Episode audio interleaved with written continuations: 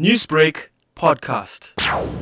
Certainly, uh, that is only hope that the Constitutional Court will rescind its own judgment that it made holding him in contempt and sending him to prison. I mean, I think the chances of that succeeding are also very slim. I think it was uh, very opportunistic of him to approach the, the High Court in, in Pietermaritzburg. There was never really any chances of success, in my opinion, given that uh, the High Court didn't have jurisdiction to hear the matter. He essentially asked the High Court to overturn a constitutional court order or to stay in a constitutional court order, and it's just simply not possible in our law. Constitutional Court is the highest court in our country, and uh, a High Court order cannot be binding on it. So uh, the wrong forum that he chose. If he had any chance of staying out of prison, it would have been if he approached the Constitutional Court directly to stay its own order, um, but obviously he didn't do that.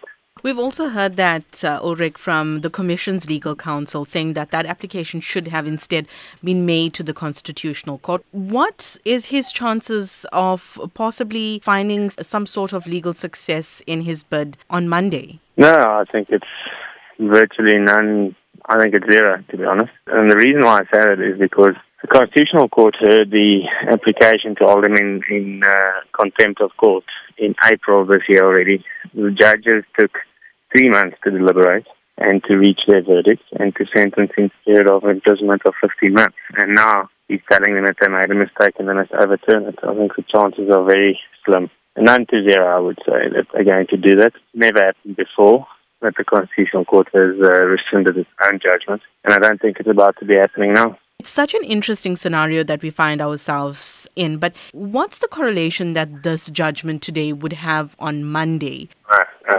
Uh, Monday's application is purely to set aside the Constitutional Court's own order.